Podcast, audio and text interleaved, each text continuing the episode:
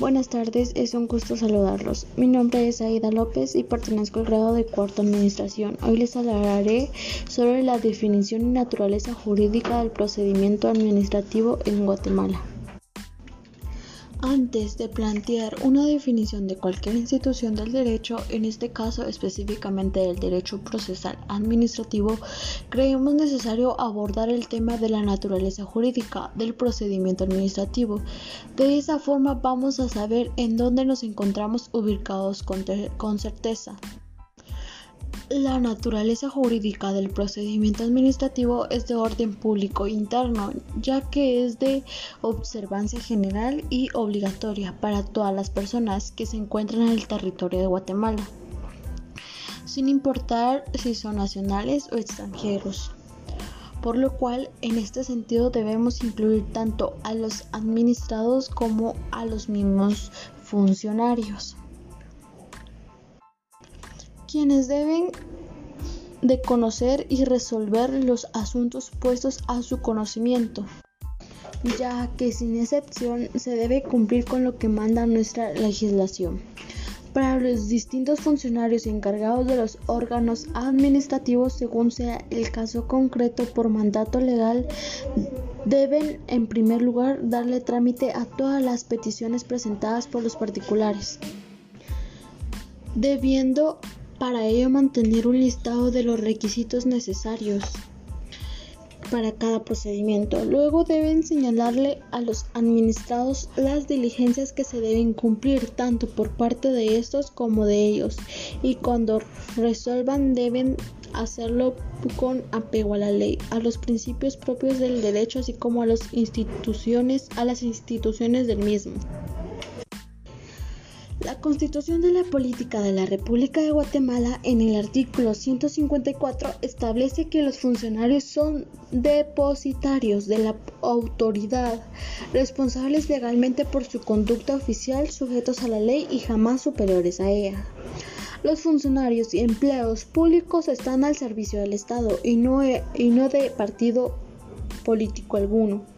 La función pública no es delegable, excepto en los casos señalados por la ley y no podrá ejercerse, ejercerse perdón, sin prestar previamente juramento de fidelidad a la Constitución.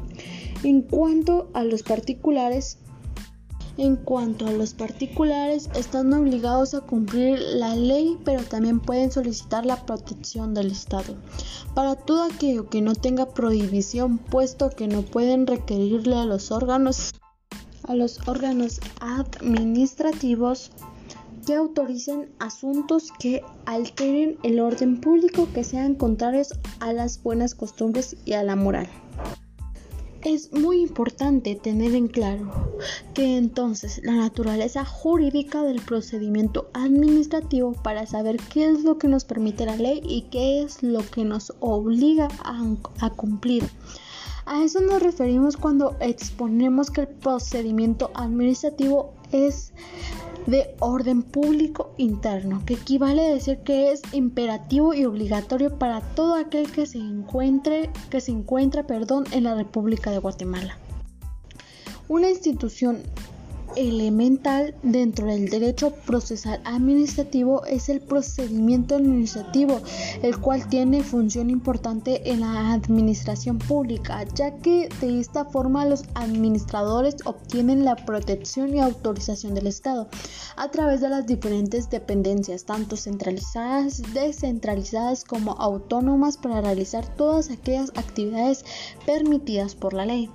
El procedimiento administrativo es el medio por el cual la administración pública cumple con la finalidad suprema del Estado, que es el bien común, fundamentándose en lo que establece nuestra Constitución Política de la República de Guatemala.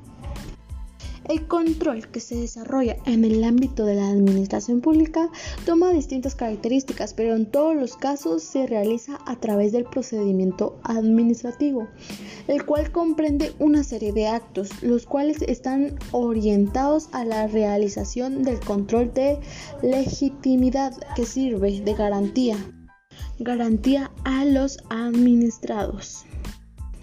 Bueno, espero haberlos ayudado eh, dándoles un poco de, hablándoles un poco sobre esto. Y pues muchas gracias por haber escuchado.